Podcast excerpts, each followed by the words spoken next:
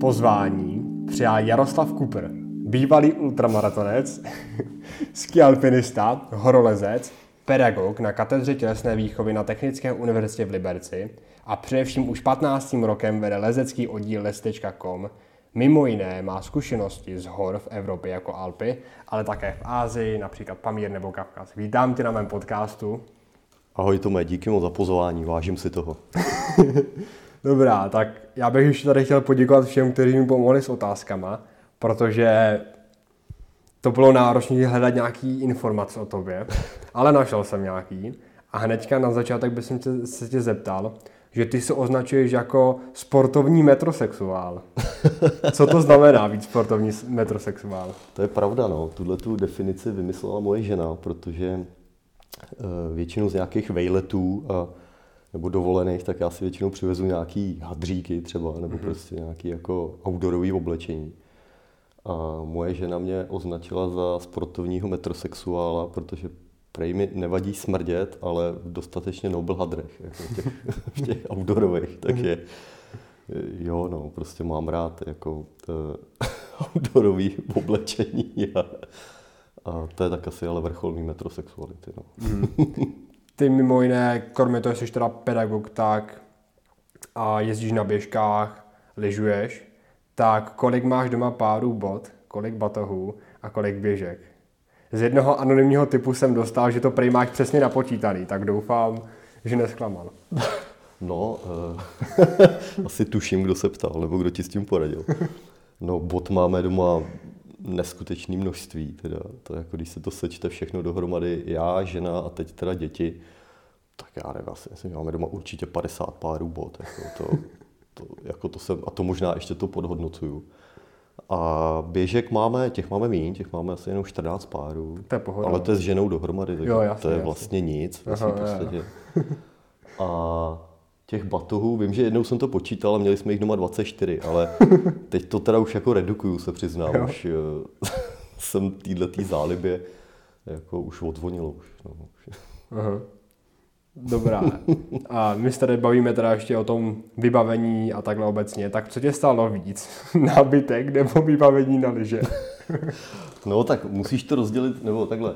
Je potřeba to rozdělit do dvou jako období. To znamená eh, období před dětma a po, děti, po, po dětech. Nebo teda teď jako současně s dětma.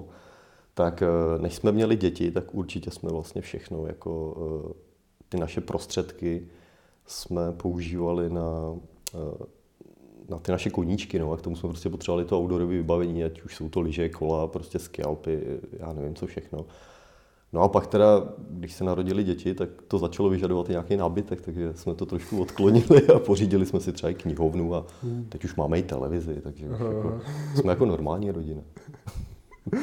uh, jedna z dalších otázek, kterou mi byla, která mi byla doporučena, je, jaký olympijský sport si vybral svým dětem? Eh, no já ještě než se děti narodili, tak jsem byl eh, jako pevně přesvědčený o tom, že doma budeme vychovávat eh, biatlonový specialisty. Protože bydlíme v Jablonci a je to, že tam ty břízky a ta střelnice, všechno to je v dosahu. Ale nějak jak asi i stárnu, tak vlastně vůbec nemám tyhle ty ambice. Moc jako nemám chuť ty děti tlačit do toho, aby nějak jako vrcholově sportovali, vůbec ne. Byl bych rád, kdyby eh, k tomu sportu měl jako kladný vztah, protože já i Klára, moje žena, jako se snažíme nějakým způsobem sportovat. Ale spíš bych chtěl, aby je to bavilo, no. aby prostě se uměli svíst na kole, uměli pádlovat na kánoji, aby prostě když půjdou líst s kamarádama na stěnu nebo na skály, tak budu vědět, že to dělají dobře, že se nezabijou a samozřejmě hrozně rád bych, aby lyžovali v nějakém rekreačním módu, ale taky bych rád, aby v tom životě dokázali něco jiného než jenom ten sport. No. Že si myslím, že by to bylo skvělé, kdyby to pro ně byl koníček a ventil, ale vlastně bych byl asi radši, kdyby se profilovali v něčem jiném. No. Jako, myslím pak profesně. Nebo... No. Ale samozřejmě mám takový sportovní jako tužby, který bych s nima chtěl jako absolvovat, to jako určitě, ale není to jako zaměřený na nějaký vrcholový výkony, to ne. Mm-hmm. A poslední tady ta otázka z okruhu mimo, a, tak to je, že ty hraješ na kytaru. No snažím se, no. No Ale- a jeden, jeden známý mi řekl, že hraješ v kapele Naběhlá žíla.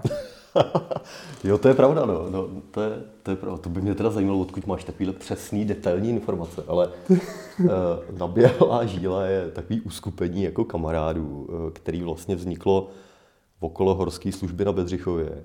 Mm-hmm. A já, protože jsem tam chvilku koketoval jako s myšlenkou, že bych byl u horské služby, tak uh, jsem se k ním přidal, k těm klukům. A jo, jako chodíme si muzicírovat, no. chodíme třeba jednou za 14 dní si zahrát a, a občas máme nějaký, jako v úvozovkách, veřejný vystoupení, ale vždycky je to pro partu kamarádů, třeba mm-hmm. z okolí právě té horské služby a, a je to hrozná sranda, děsně mě to baví. Mm-hmm. Jsem tam teda vlastně asi nejmladší v podstatě. Ostatní jsou v zasloužilém důchodovém věku. Super, tak já bych se vrhl na to hlavní asi, co budeme probíhat, tak to je horolezení, jo. Jej, no. To a teďka, jak už máš děti, tak už to tak trošku jako omezil ty své expedice, pokud se nemýlím. Hmm. Ale když jsi měl takovou tu zlatou éru, nebo jak bych to nazval, tak, a, tak ty jsi byl a, na Pamíru nebo na, v Kavkazu, tak co tam bylo pro tebe takový to nejlepší, takový ten top? Tak ono se to jako těžko poměřuje, protože na každém tom vejletě bylo úžasného něco jiného. Jo. A já jsem měl štěstí, že jsem měl takový ten jako pozvolný vývoj, že jsem prostě začínal s tím lezením jako tady na skalkách, pak jsme měli za sebou zimní letní Tatry s kamarádama, potom jsme vyrazili do Alp, pak jsme jeli eh, do Ruska na Elbrus, potom jsme prostě byli v Kyrgyzstánu a pak jsem se třeba dostal i jako do té Číny, jako do těch jako opravdu vysokých hor. Takže u mě ten pozvolný vývoj vždycky mm, prostě bylo to, bylo to takový jako přirozený a vlastně jsem jako postupně to zvedal a zvedal tu svoji eh, jako nějakou ambici, jo. Takže eh, je potřeba říct, že já, když jsem byl v těch horách, nebo když jako jedu do hor, tak nelezu nějaký těžký prásky, vůbec ne. Spíš jsou to jako všechno chodecký kopce, nebo něco, co se dá třeba sjet na lyžích a, a podobně.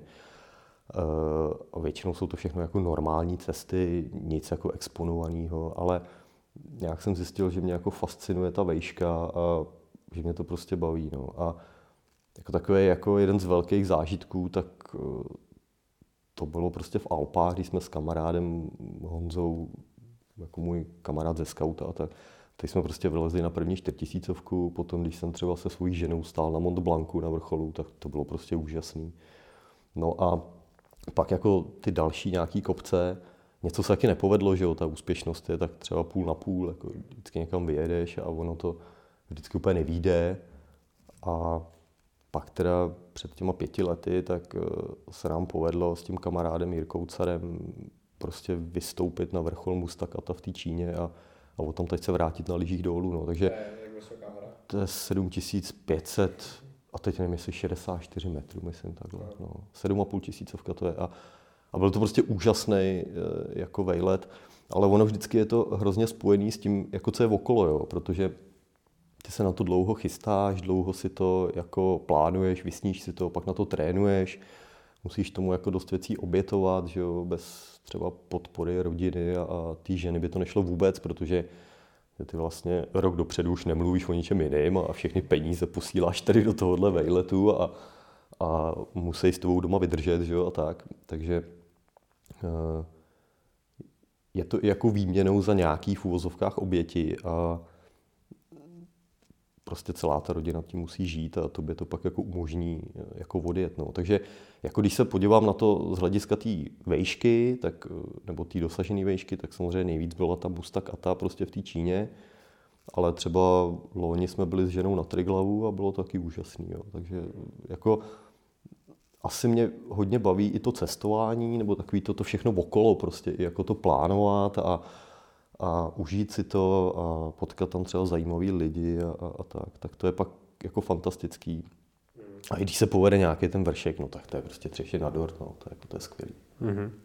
Takže ten, no, jaký je ten důvod teda, proč lezeš na ty, na, až na ty vrcholky? Proč třeba nej, nejdeš se projít v údolí nebo nějaký výlety nízko? Máš tam tu výšku nebo? No, Protože mě to nějakým způsobem fascinuje a baví. No. No, jako, ono vlastně na to asi neexistuje racionální odpověď. Jo. Já prostě uh, od malička jsem nějak tíhnul k horám podvědomě, byť pocházím z Poděbrat, tak uh, prostě ty hory mě jako baví a fascinují. A, a pak, když si čteš ty knížky od Rakonce, a, tak tě to úplně jako naplní takovým jako pocitem, že bys to chtěl někdy zkusit. Jo. A prostě měl jsem to štěstí, že, že jsem si něco zkusit mohl v těch kopcích a, a něco se i povedlo třeba. Tak to je takový nějaký vnitřní pnutí. No. Je to hrozně sobecký, jako nepřispíváš tím nějak k blahu lidstva, nebo to, to jako vůbec ne. Prostě děláš to pro sebe a, a e, možná ti to třeba pomáhá jako v tvém dalším životě, že ti to nějak směruje, nebo ti to nějak e, třeba ovlivňuje tvoje hodnoty, nebo nějaký názory a tak, ale to je takový hodně filozofický, jak to tak poslouchám. No, ale jako e, je to důležité jako pro tebe, no. Ne, neumím říct vlastně proč, jako, že mě to baví. No. Jasně, jasně. A při nějaké z tvých expedic stalo se ti, že bys byl v situaci, kdy jsi říkal, že se už asi domů dostaneš, že už bylo jako zahranou třeba tvých možností, nebo se něco podělalo, co se podělat nemělo a hmm. už to jako v podstatě neviděl moc šanci, že by se to mohlo zlepšit? No, my, totiž my, když jsme jeli do té Číny, eh, tak eh, my jsme tam byli jako ve dvou s Jirkou, ale přidali jsme se vlastně ke skupině Čechů, takže nás tam bylo dohromady sedm, myslím. Ale hodně jsme se na tom kopci pohybovali jako ve dvou s Jirkou, jenom jako ve dvojci. Jo. A bylo to z důvodu, protože uh, předtím, když jsem byl na nějakých jako předchozích expedicích nebo nějakých vejletech, tak uh, většinou jsme se dostali, i já i Jirka, do nějaké situace, že jsme byli nucený jako vlivem těch okolností někomu pomáhat, někoho prostě tahat z nějakého průšvihu a, a i třeba v rámci té jako lezecké party a té skupiny, což je samozřejmě v tu chvíli prostě jako jdeš a pomůžeš. Ale tady jsme si to chtěli jako udělat eh, jako do určitý míry sami po svým a jako svědomím všech těch pozitiv a negativ. Jo. A ono prostě eh, na těch horách je vždycky obrovský spektrum věcí, které jako nejseš jako schopný ovlivnit. No a e, tam, když jsme prostě pak se snažili jako výjít na ten vrchol, tak na e, chvíli jsme se pak otáčeli dolů, tak se strašným způsobem prostě zkazilo počasí a byla to situace, kdy jsme na celém tom kopci byli jenom sami dva. Prostě jsme měli takový jako zvláštní okno, jako i počasí a i jako z hlediska naší aklimatizace a podobně. Když jsme na tom kopci byli sami, což bylo na jednu stranu úplně úžasný, že máš tu obrovskou horu prostě jako pro sebe.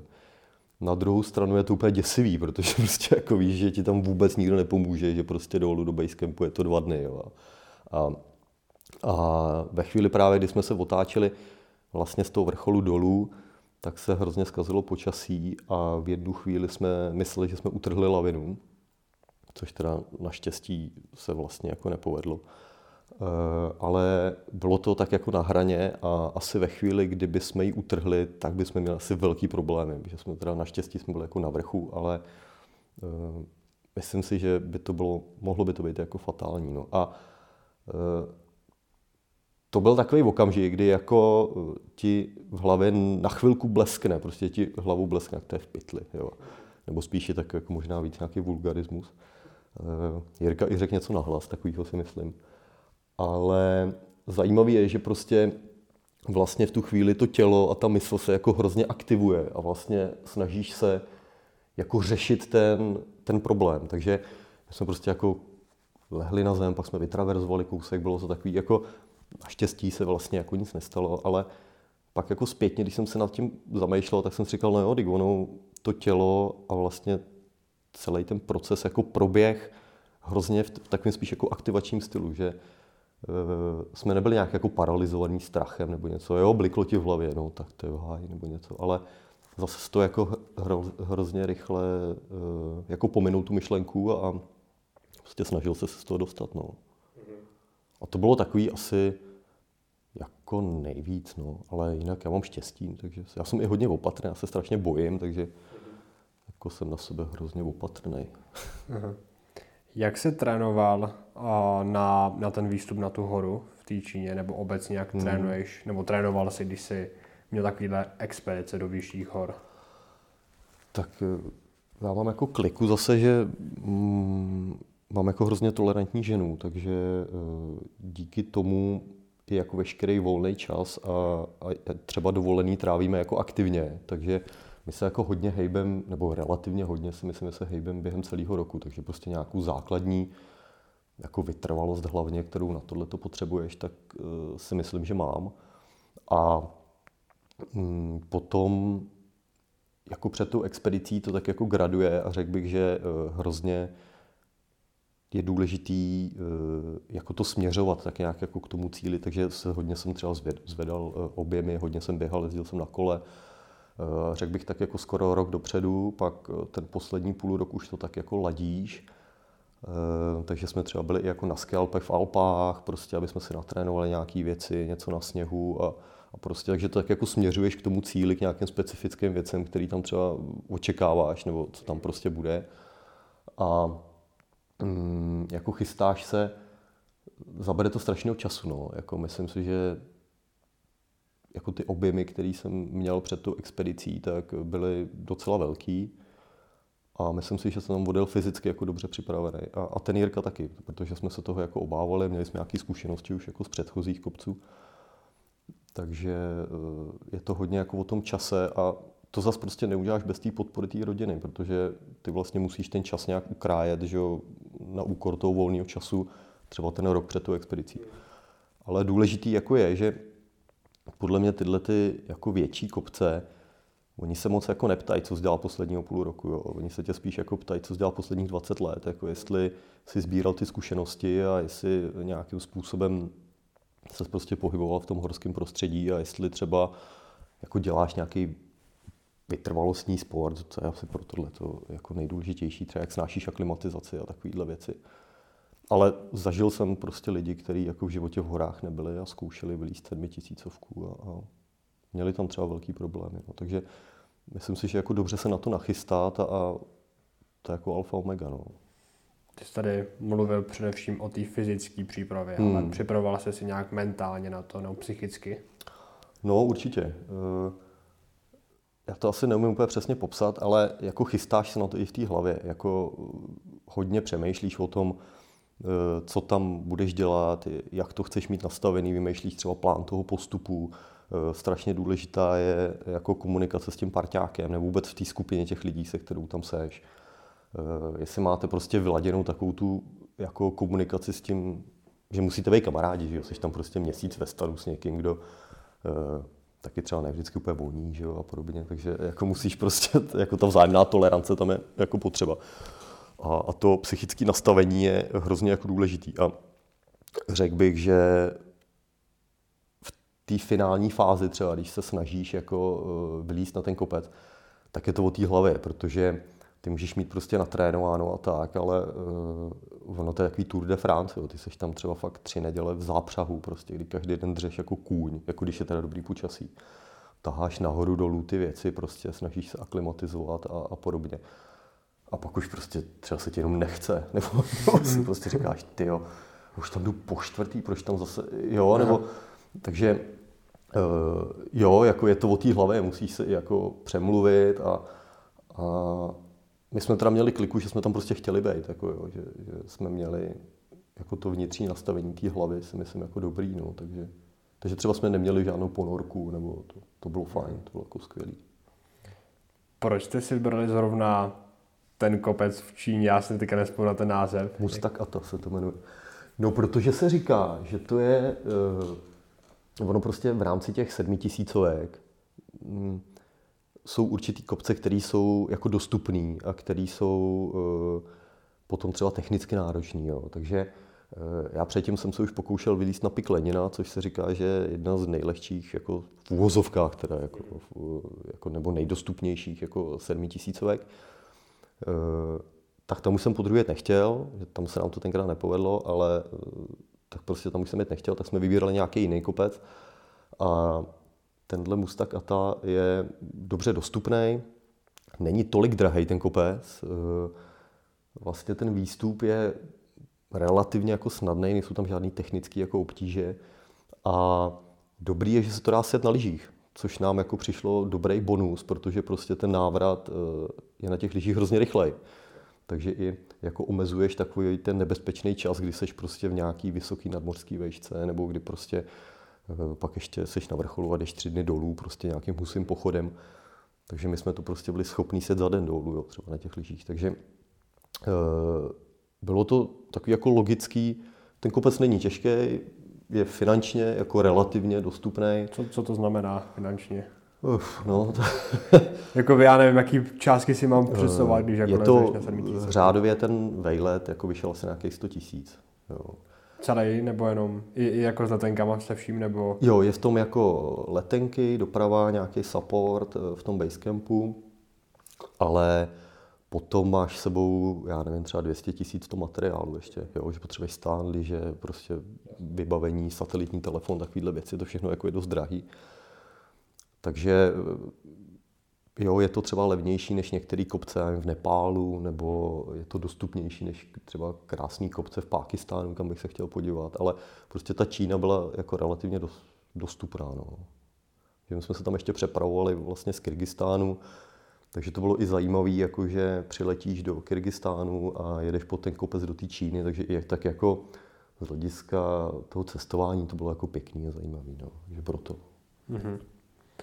A teďka celkem často se různě hovoří o takzvaném horoturismu, neboli že mm, jsou mm. zástupy lidí, například na Mount Everest, mm, mm. jsou zástupy lidí, jak tam jdou nahoru. Jasně. No. Pocituješ to taky, když jste třeba někde byli? No, eh, je třeba pravda, že eh, když jsi v letní sezóně v Alpách a chceš tam líst, tak těch lidí tam je hodně. Eh, já se přiznám, že mě to zas až tolik jako nevadí, protože nebo zatím to nepřekročilo nějakou pro mě únosnou míru, protože eh, prostě ty lidi mají právo do těch hor chodit. Jo. A když se tam chovají normálně a když prostě eh, mají určitý penzum nějakých zkušeností a, a nejsou nebezpeční pro sebe a hlavně pro svý okolí pak, že jo, tak jako ty lidi, když se tam chovají kultivovaně v tom horském prostředí, tak jako proč tam nebejt. Eh, ale samozřejmě, jo, jsou takový ty sprofanované fotky z toho Mount Everestu, že kdy tam ty lidi stojí ve frontě prostě a tam třeba byly nějaký případy, kdy tam někdo zemřel, protože se prostě nestihli třeba vrátit nebo podobně, nebo jim došel ten kyslík v té vysoké nadmořské vejšce. Tak eh, tohle to si myslím, že pramení z toho, že eh, do určité míry je to jako biznis, je to asi jako módní do těch hor chodit. Třeba v případě toho Mount Everestu je to podle mě jako obrovský biznis. A troufám si ale říct, že já nevím, já si myslím třeba 80% lidí tam za mě jako nemá co dělat. Jo, protože to jsou lidi, kteří mají obrovské finanční možnosti a, a klasický horolezec jako teď prostě na Everest nepůjde, protože prostě nemáš 2 miliony na expedici. Jo, takže pojedeš třeba na jinou osmitisícovku, kterou pořídíš, já nevím, třeba za 250 tisíc nebo třeba do půl milionu, něco v takovémhle jako modu. Eh, ale prostě je to jiný kopec, není to Everest. A ten Everest je samozřejmě nejvyšší hora na světě, je to úžasný kopec, ale myslím si, že spousta lidí, kteří se tam vypraví, tak jako nemají nemají to dlouhodobé sbírání těch zkušeností, nemají prostě vlastně ani ten tah na tu bránu, prostě jenom si to možná v určitý fázi toho života třeba přejou nebo si to můžou dovolit. Jo. To, a to si myslím, že není úplně dobře. A s tím třeba souvisí i jako nějaký lezení s kyslíkem, takže já jsem teda byl jen na té sedmi tisícovce, ale eh, my, když jsme tam byli, tak prostě třeba ty Číňani používali kyslík už od pěti a půl tisíc vejš. Jo. My jsme tam teda byli bez kyslíku, ale eh, to si myslím, že tam prostě jako nepatří no, do těch hor. Buď na to prostě máš, nebo na to nemáš.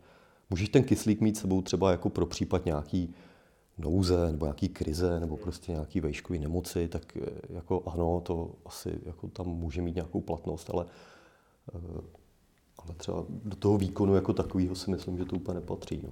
Mm-hmm. Řešíte kila, když, nebo řešíte jakoby tu zátěž, když jdete na když se teda bavíme a na, tu, na tu horu. Hmm. Třeba jako, že když třeba jo, máme o kilo nebo o dvě kila navíc, tak řešíte to, nebo No já to řeším hodně, protože já mám 70 kg, že jo, takže eh, já prostě, kdybych si měl na záda dát 30 kg batoh, no tak se pod ním zlomím, takže to opravdu. A, a třeba ten můj kamarád Jirka, tak ten je ještě o 10 cm menší než já, má ještě o 10 kg míň. Takže my jsme třeba tohleto řešili hodně. My jsme jako hodně odlehčovali ten materiál. Je to samozřejmě výměnou eh, zase třeba za nějaký peníze, že prostě se snažíš si koupit co nejkvalitnější a co nejlehčí ten materiál. Ale aby se v té vejšce eh, nějakým způsobem byl schopný jako efektivně pohybovat, tak eh, já prostě můžu níst jako do 20 kg. Já prostě víc jako neunesu, jo.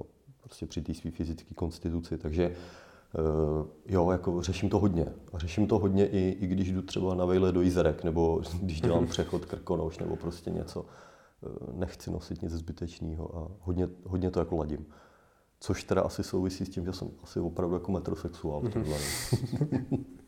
a takže když jste teda lezli na tu horu v Číně, tak jste měli 20 kg batoh, nebo? Řádově, no. no. A v tom, v tom teda bylo všechno jako od jídla až po nějaký spacáky a další jo, věci. Jo, jo. I, I stan. Tak ono to i tak funguje, že uh, vlastně ty tam chodíš jako na několikrát, takže si tam ty věci jako nanosíš. Jo. Ty jdeš nejdřív do prvního vejškového tábora, tam postavíš stan, necháš ho tam.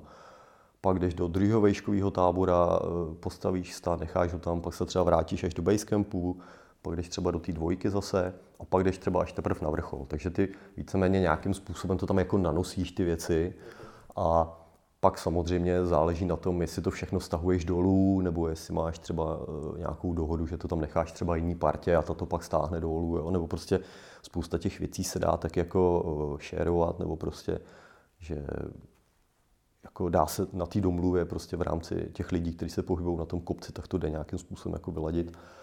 Ale já jako opravdu nejsem schopný uníst více jak 20 kg, no, jsem prostě slabý.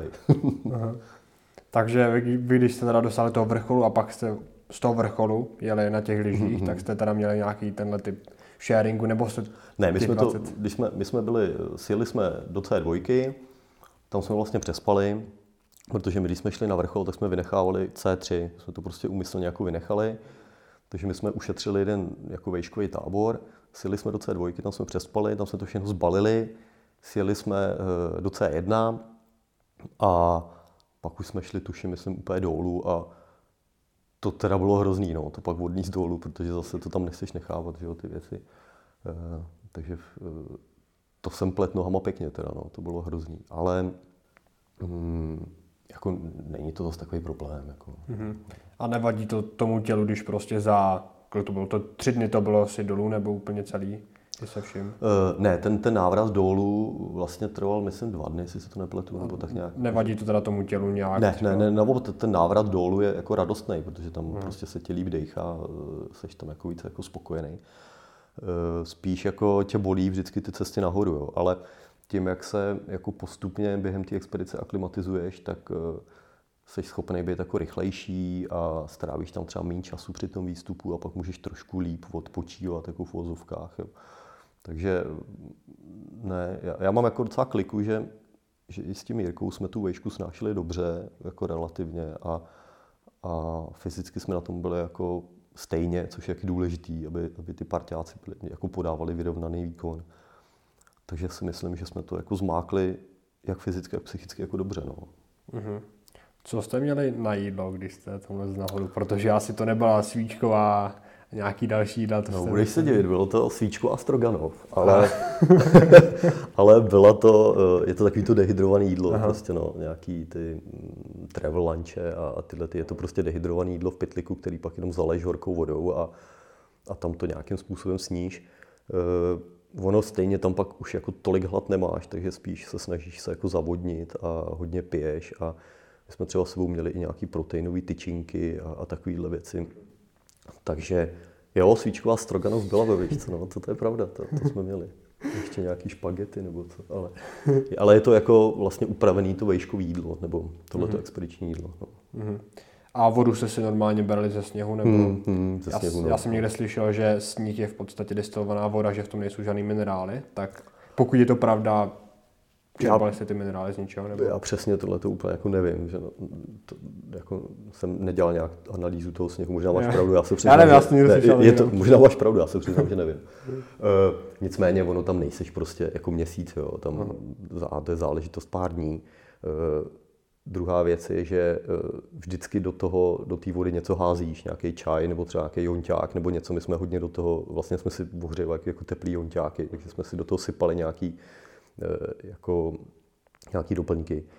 A hodně jsme právě měli třeba i nějaký ty proteinové tyčinky a tohle, takže vlastně s tou vodou tam jako nebyl nějak problém, že bychom měli pocit nějakého nedostatku, nějakých třeba minerálů nebo něco, to, to, to ne. Kolik tam bylo tak jako průměrně nebo odhadem stupňů v mínusu? Eh, no tady nebyly ty teploty tak, eh, tak hrozný. Tady ty nejnižší teploty byly někde, já nevím, kolem třeba minus 12, 15. To nebylo tak hrozný. Tak to, bylo jako, to byly ty noční teploty. Pak jako přes den bylo jako příjemně, jako tady v Jizerkách. No. Tam spíš pak problém je třeba, když se zvedne vítr, nebo když musíš třeba zastavit, no, tak eh, jako máš na sobě nějaký péřový komplet nebo něco, to, to mm. jako jo, ale tady ty teploty nebyly nějak jako hrozný, tady, tady to bylo dobrý. Mm-hmm. Kdybys řekl, kdyby byla nějaká nižší teplota, tak moje otázka byla, a jak, kam jste chodil, nebo jak jste vykonávali potřebu krátkou, dlouhou. Nebo mě to totiž zajímalo, protože kdyby bylo třeba minus třeba 25, a ještě no, ono, níž, takhle, jako... ono, ono to je úplně jedno, kolik je mínus. Jo. Ono prostě, když ležíš v noci ve spacáku v tom stanu, tak se ti z toho stanu prostě nechce. Takže ono je v tu chvíli ve v podstatě jedno, jestli je minus 5 nebo minus 15 nebo 20. To, to vlastně nehraje jakou roli. Eh, no my jsme měli takový jako cyklistický bidony, eh, do kterých jsme teda jako vykonávali tu malou potřebu. A měli jsme popsaný teda fixou, že jsme měli každý svůj. A ještě jsme měli teda eh, jaksi na tuhle potřebu eh, jiný bidony, než ze kterých jsme pak pili, teda, jo, aby, aby to jenom bylo jako jasný. Takže my jsme měli červené flašky, jsme měli na tuhle potřebu a takový průhledný flašky jsme měli na pitě, aby jsme to nepopletli. A pak je teda ještě důležitý, když jdeš jako vylezeš z toho stanu třeba přes den, tak eh, je potřeba udělat takovou dohodu, že třeba sníh na vodu se nabírá vpravo, ale na záchod se chodí doleva nebo, nebo obrát a jako není dobrý to poplíst. No, takže to, takže, jo, takže no, ano. Dobře popsaný bidony, no, cyklistické flašky prostě. Super, a ještě možná poslední otázka, nebo předposlední otázka, tak z, z jiného tématu. A ty jsi teda narodil v Poděbradech, studoval mm. si v Poděbradech a tvoje první, nebo jedna z tvých prvních prací byla práce v bance. Mm-hmm. Pak si přešel na základku, kde si učil, myslím, hudebku a, a, a tělák. Taky no, taky. A pak, se ne, a pak si přešel na teulku a začal se učit hmm. na teulce. Jak to, že v práce v bance se ocitl teďka na univerzitě? No hele, to je jako strašně jednoduchý. Jo. Já prostě, když jsem byl v těch Poděbradech, tak jsem dělal atletiku a triatlon a mm, můj trenér, prostě nějaký pan Zlatníček, tak on tenkrát učil tělocvik na ČVUT v Praze. Mm-hmm.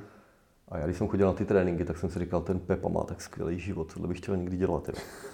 a po gymnáziu uh, jsem byl rok na vyšší odborné škole, tam mě to jako moc nějak nebavilo, nebo mi to nešlo. Uh, tak prostě jsem šel pracovat na dva roky do banky a tam asi až v té bance mi jako nějak dozrála ta moje nervová soustava. Já jsem v tomhle takový trošku pomalejší, takže jsem si jako uvědomil, že tohle fakt dělat nechci. A prostě potom takovou schodou náhod a, a nějakých jako, nějakých jako šťastných osudů Eh, jsem prostě šel studovat do Liberce, tady na Peďák. Za to jsem třeba do dneška jako vděčný našim, že byť jsem předtím už jako pracoval a vlastně byl jsem skoro jako nezávislý v úvozovkách, takže mě pak prostě živili na těch studiích, tak eh, jako za to jim prostě budu vděčný do konce života. No a potom prostě jsem tady dostudoval peďák, eh, učil jsem na Husovce tady v Liberci a protože jsem furt tak nějak jako byl v kontaktu s tou katedrou, tak se tam uvolnilo volné místo a a nějakým způsobem jsem se tam tak jako vnutil, nebo já nevím, jsem jim tak zbyl, nebo já nevím, jak to mám říct. No a jsem tam od roku, tuším, 2007, myslím, no, tak od roku 2007 a, a jako jestli si mě tam nechají, tak bych tam rád vydržel do důchodu, no. Prostě je to jako můj dream job a vlastně dostal jsem se k tomu, o čem jsem snil jako dítě, když jsem viděl toho svého trenéra, jo. Takže uh, úplně tak jako od lesa, no, prostě. A jako zaplať pambu za to teda. A taky jsem tam potkal svou ženu, že jo, takže uh-huh. prostě to bylo osudový. Super. A poslední otázka na závěr, kterou pokládám každému hostovi. Nevím, jestli o ní víš. Vím. tak já ji si položím. Máš raději palačinky nebo nudle s mákem? Palačinky, jednoznačně palačinky. Dobrá. A s čím ještě, když se? Na slano i na sladko. To jo, Super. Tak já ti děkuji za podcast. Já tobě taky to díky moc. Celou dobu se mi četly jako myšlenky z hlavy. Já jsem ti chtěl položit další otázku, že ty jsi už na ní zodpověděl během toho, co jsi odpověděl na předchozí. Tak to jsi mě měl zastavit, když to. A ne, v pohodě, mě to, aspoň to bylo taky víc plynulý, víc se mi to líbilo. A budu rád za jakékoliv sdílení tady obecně v prostoru, kdo poslouchá naše podcasty, kdo doposlouchal až sem. A uvidíme se, doufám, zase někdy, co nejdřív. Až třeba, až, až, až bude povolené lezení, tak třeba na lezení. No, pevně doufám. No. a asi všechno, pokud ještě nemáš něco, co bys chtěl zkázat. Já ti děkuji za pozvání, bylo to milý, díky moc. tak jo, tak čau. Ahoj.